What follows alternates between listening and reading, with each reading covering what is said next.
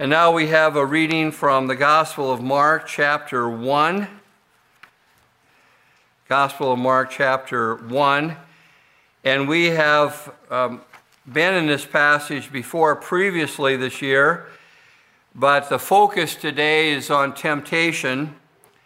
And in the Synoptic Gospels, you have the record of, of Christ's temptation. Now, uh, Matthew and Luke uh, do it with a, a different manner, where we have the, the three temptations talked about specifically. Uh, in Mark's gospel, it's a, there's a summary form. And so this is where we're going to be today, and this is the reason we're back to this passage. Mark chapter one at verse nine. At that time, Jesus came from Nazareth in Galilee and was baptized by John in the Jordan. As Jesus was coming up out of the water, he saw heaven being torn open, and the Spirit descending on him like a dove. And a voice came from heaven, "You are my Son, whom I love. With you I am well pleased." At once the Spirit sent him out into the desert, and he was in the desert forty days, being tempted by Satan. He was with the wild animals, and angels attended him. After John was put in prison, Jesus went into Galilee, proclaiming the good news of God. "The time has come," he said. "The kingdom of God is near. Repent and believe the good news." Thus far, the reading from God's holy word. The gospel lesson today will be from the Gospel of Mark, chapter one. Scripture for the sermon, starting at verse nine. And we'll have prayer. Lord, we have sung about the waiting souls to bless, and we pray that we would today uh, look to you. And Lord, we know that uh, you will be blessing your people with your word. We pray that you would not pass us by, but that we would receive what we hear with a childlike faith. Uh, we would have teachable hearts, Lord, for that which comes from you. We pray for the preaching to be faithful. We ask, Lord, today that you would recalibrate our thinking. Help us to know what Christ would have us believe and do, that we would be his faithful disciples. We pray in his name. Amen. Mark starts out his gospel in verse one, the beginning of the gospel about Jesus Christ, the Son of God. Now, as for modern readers today, that may not be very striking, especially if we have some awareness of, of what the church proclaims Jesus to be about. But if you were looking at this letter for the first time, if you're reading this book in the original setting, and remember that Mark has been, we read that from the early writers that Mark has been uh, set before us as the first gospel. It was written by John Mark, Uh, told to him by Peter and written in Rome. And Rome, of course, ruled the world, where we have the Caesar and the Senate. And during that time, uh, well, actually, a little ahead of that, a little ahead of that, during the time of Julius Caesar, uh, there came this thinking, along with being Caesar, that the Caesar was God. Uh, Julius Caesar made this claim that he was descended from the gods. And you, if you remember Julius Caesar from uh, reading Shakespeare in high school, uh, when uh, his uh, friends, and I think Brutus was his brother-in-law, uh, stabbed him, assassinated him on the Ides of March, March fifteenth. Uh, that's how he ended up. But he claimed to be God. And his son-in-law, Caesar Augustus, who ruled uh, during the time when Christ was born and the early years of his life, he also claimed to be the Son of God. Uh, the Roman Senate would confer deity on the Caesars after they passed. And there was a cult of emperor worship going on during the er- days of the early church. When Jesus wrote his letters, the book of Revelation, chapters two and three, one of them goes to Pergamum, where Satan has his throne, and there was emperor worship going on there.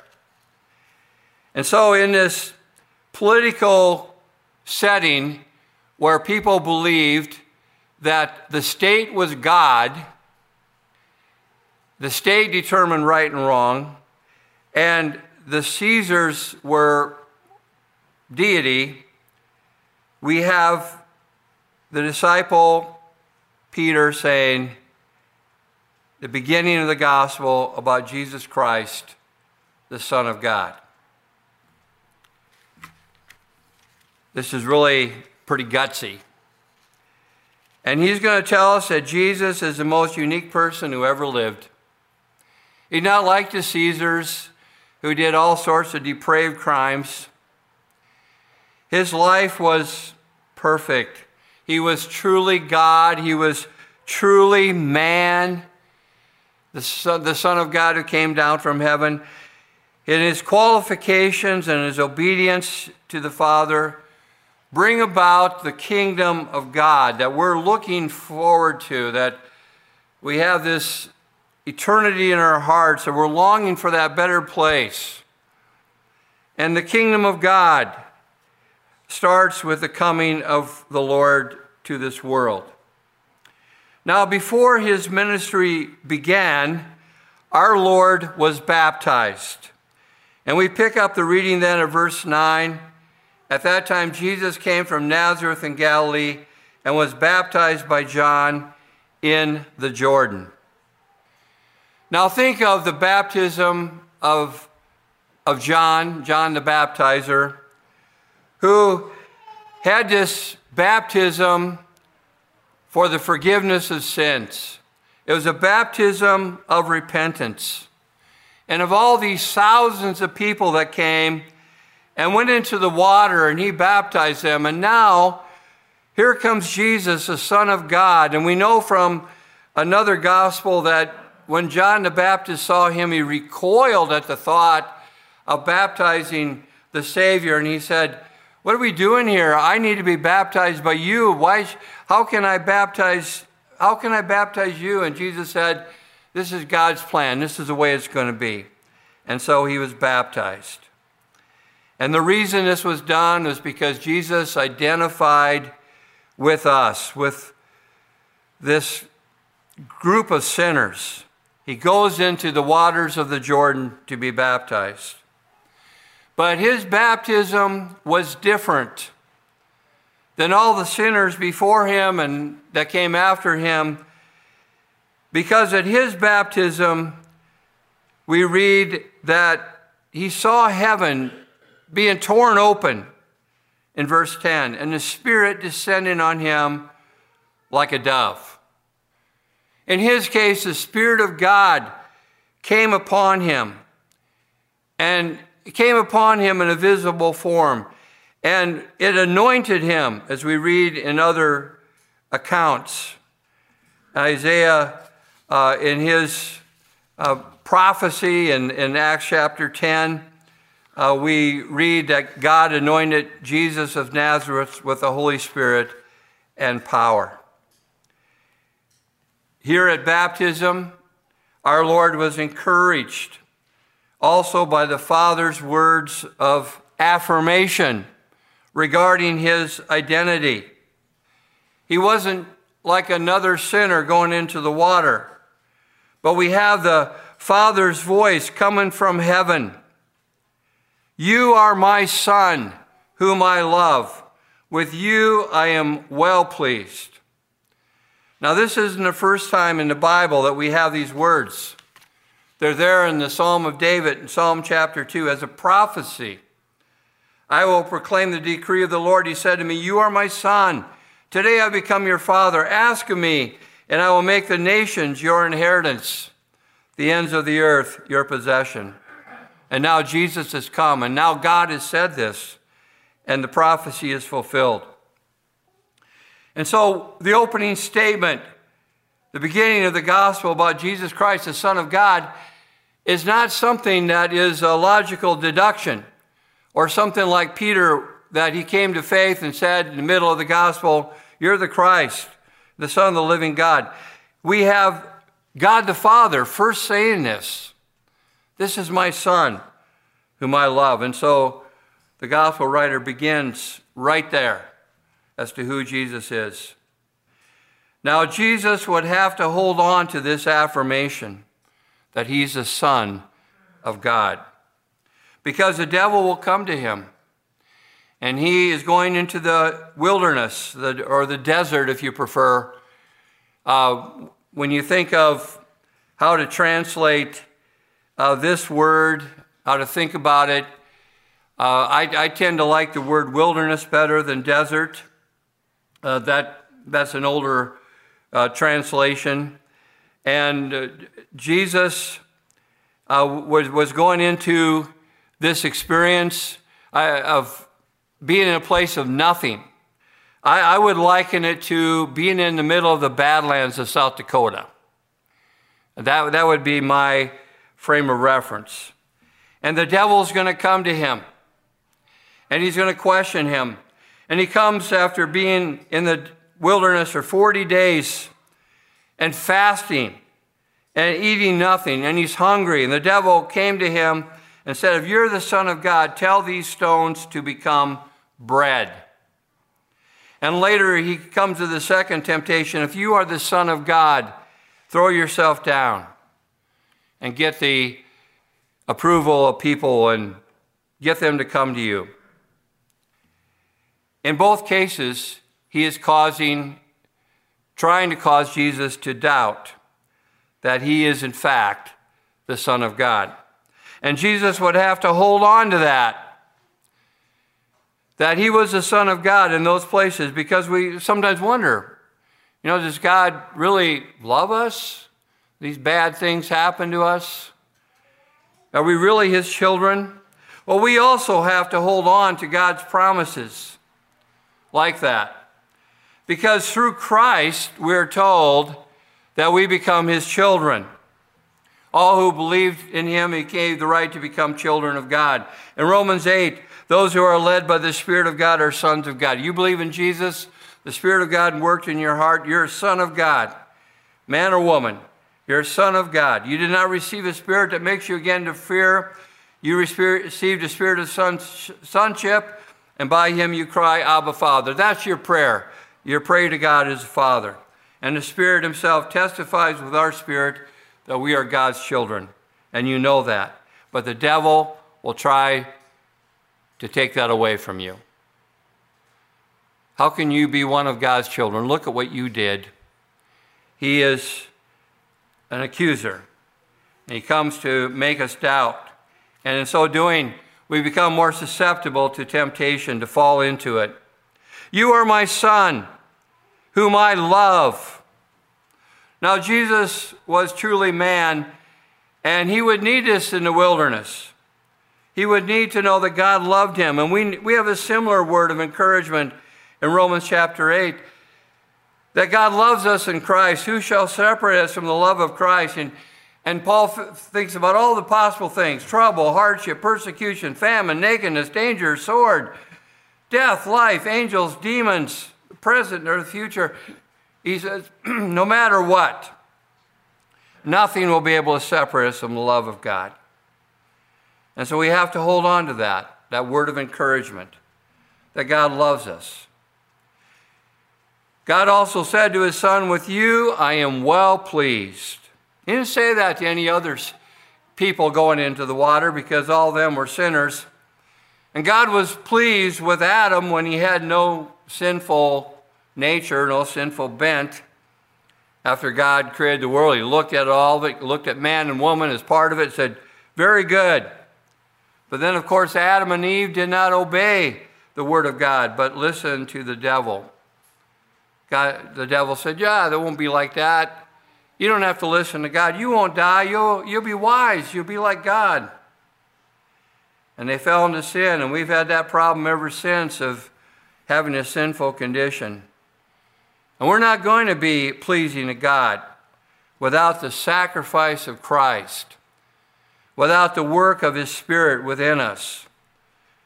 And so in the book of Hebrews, we have a, a benediction, uh, but it's also showing to us how we can be pleasing to God.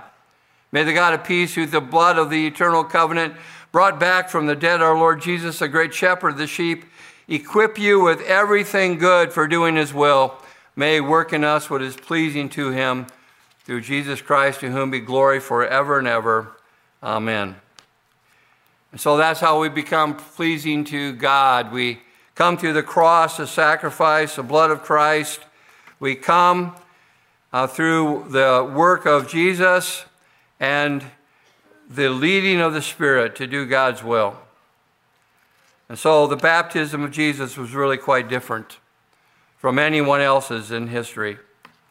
But before the kingdom of God could come, our Lord had to stand a test.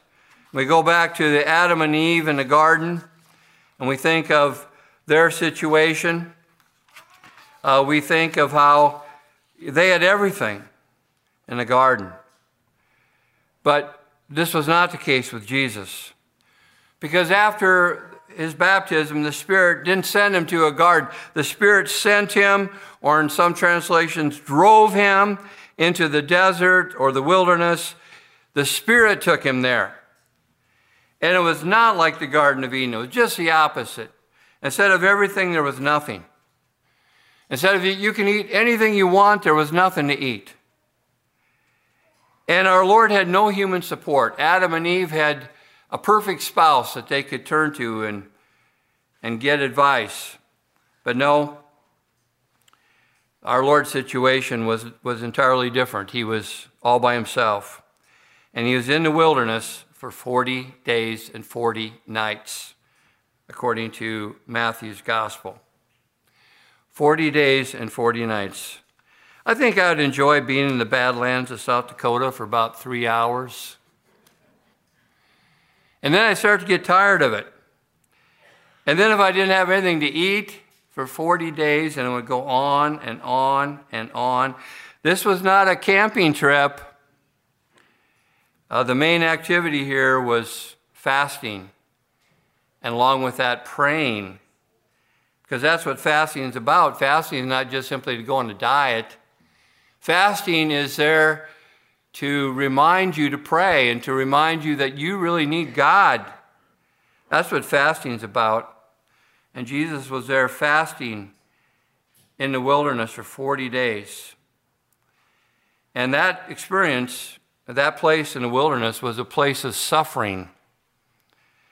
And that was his test, uh, a test that was much greater than Adam and Eve, much more difficult. And his experience was with non-humans. Satan, wild animals, and angels are mentioned in the verse. In thirteen, he was in the desert forty days, being tempted by Satan. He was with the wild animals, and angels attended him. So when you think of Satan, you need to think of an accuser or an adversary.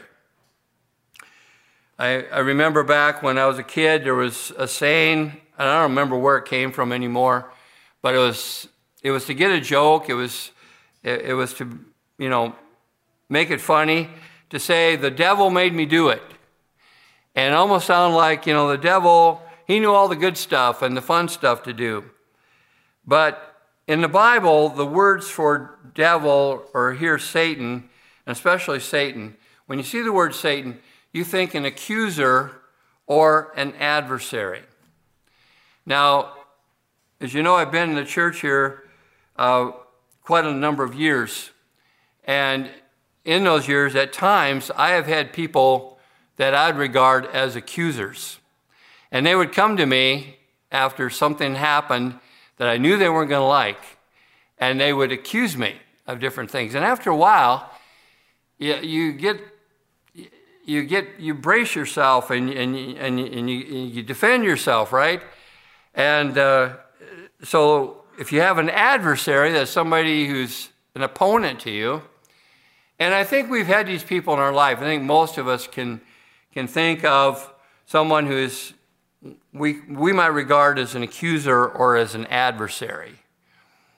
And as you remember, if you've lived in this area, you knew I had hunting dogs for a number of years.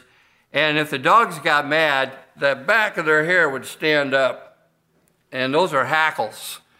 And uh, when you think of the Satan coming to you and saying, "No, you don't have to believe what God says here. This is this needs to be changed in modern day," your hackles ought to come up, because he is going to take you down a wrong path. Or or to say to you, how can you be a believer when this has happened to you? Uh, think accuser. Uh, he's not the fun guy in your life. And the wild animals that are mentioned here, do we think of Saint Francis of Assisi, you know, that one that was in harmony with the animals? Uh, the birds would come and land on his shoulders, and the squirrel would come up his leg and sit in his arm. Is that what we're to think of? Or are we, think, are we to think of the experience of Daniel uh, when he went prey to anyone but God and he was thrown into the den of lions? They weren't there as pets for the king. This was a terrible way to be executed. You had a problem, you throw him in the lion's den, problem's gone. And Daniel was thrown into the den of lions. I think that was prophetic. Uh, we have here all sorts of wild animals at this time in the wilderness: hyenas, lions, bears, leopards, wolves, scorpions, seven types of venomous snakes. That'd be enough for me right there. Imagine being in that situation for forty days and forty nights. And as we look at Psalm ninety-one, that speaks of the Messiah in uh, verse thirteen, it talks about Uh, this person who is going to uh, tread upon the lion and the cobra. You will trample the great lion and the serpent. Because he loves me, says the Lord, I will rescue him, I will protect him, for he acknowledges my name. That seems to be what was part of that experience of being in the wilderness. And it was so exhausting. It was like uh, a runner that gives everything to get to the finish line, and then there's no no more energy at all, and, and the runner uh, collapses on the track. Because in Matthew chapter four, we read that after Jesus withstood the, the last temptation, he said to Satan, "Away from me, for it is written, worship the Lord your God and serve him only." The devil left him, and angels came and attended him. And so it was at the conclusion of the test that the angels came, as also mentioned in the psalm, and attended him. So this was is, is Mark's summary of the temptation of Jesus. And in so doing, he became one who could truly represent us before God. Uh, the one that the writer to the Hebrews says he was tempted in every way, just as we are, and yet was without sin. Jesus was in that experience, and sometimes we find ourselves in the wilderness, so to speak.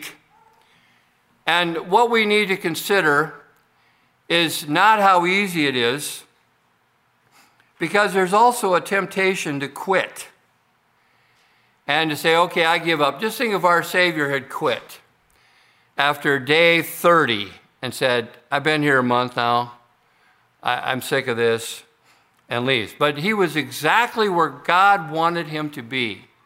The Spirit took him to that exact place, and it was very, very difficult. And maybe today for you, it could be something very, very difficult. But the question is, are you where God wants you to be? And if you are where God wants you to be, rely upon his power and be faithful to him. The devil is going to try to trip us up. And Jesus would have us take temptation very seriously. We see this in the Lord's Prayer, in the Sermon on the Mount, where Jesus gives us the Lord's Prayer. And it's not a prayer that he prayed, but he tells us to pray it. And it's a, a prayer that we can pray together, but it's also a model for prayer to remind us what we should have in our prayers at any time. And we need to ask God to keep us from a temptation, from a time of testing. I think of one of our young grandchildren uh, who is very optimistic about life, and he's really fun to be around, and he's very athletic. And um, he, one of his one of his statements that he makes at times is, "I got this." And there are times when he says it, says it, he really doesn't. He really doesn't have it at all. And and this is a time for us. We can't go into a temptation thinking, "I've got this." Uh, Peter did that, remember? He said, I'll, I'll never deny you. I love you so much. I'll, and then three times that same night. Lead us not into temptation, but deliver us from the evil one. I just about digress from the prayer this morning, because actually in the Greek, in the Greek it is deliver us from the evil one. And where does that evil come from? It comes from the evil one. And it's okay to say deliver us from evil, and we pray that, but it comes from the evil one who wants to take you down. And so here is, here's our Lord coming from this time of testing. So we have God the Father saying, "This is my Son whom I love, and I'm very pleased with him."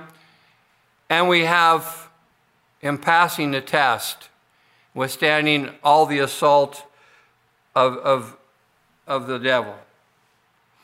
And so without question, as the gospel proceeds, Jesus is a person whose message we need to receive. After John was put in prison, Jesus went into Galilee proclaiming the good news of God. The time has come, he said. The kingdom of God is near. Repent and believe the good news. That is a cheery thought, that the kingdom of God has come. And we long for that. We pray for that. You know, that God's going to bring, bring about a better place. And it starts with, uh, with his rule in the hearts of people. And so if we have the rule of God in our heart, the kingdom of God is already here in that sense. There's more to come. But with that kingdom of God, there's a king, God's very own Son. And he's a promised king from David's line. And God said there would always be a king on, on David's throne, and one of his descendants, and that's Jesus. And he comes to rule in our hearts, to reign in our hearts. But we we have this word. You know, we have a king. We, we have someone who's going to uh, rule over us. Well, that's going to require repentance. And so we need to repent to receive this news. The time has come, he said, the kingdom of God is near. Repent and believe the good news. Now, what does that entail? First off, it means agreeing with God. That when God tells you, this is my counsel for your life, when you when you um, are confronted with the whole counsel of God, that you're willing to agree with God, first off, and turn from your ways and follow the Lord. We need to repent and have this rule of the king. And Jesus said, repent and believe. In other words, believe it with all your heart and don't doubt it. Don't doubt. Whenever you start doubting, you're very uh, prone to give in to temptation. So you're a child of God if you believe in Jesus. And God is pleased with you if you are trusting in the blood sacrifice of his Son that the Spirit's work is ongoing in your life, and you uh, have uh, the Savior who is the compassionate high priest, who through his sacrifice forgives you and prays for you, and you turn to him. And we're called to believe this, that Jesus is God's Son, declared at baptism by the heavenly voice of the Father, anointed by the Spirit to serve God with power. The second Adam who represents us before God. And because God looks upon us as his people, we are acceptable before him. Our Lord perfectly obeyed all of God's commandments. We need to receive him with sorrow for sin, but joy at the good news of his coming to rule in our hearts right now. Let's, let's pray. Father God, thank you for your word.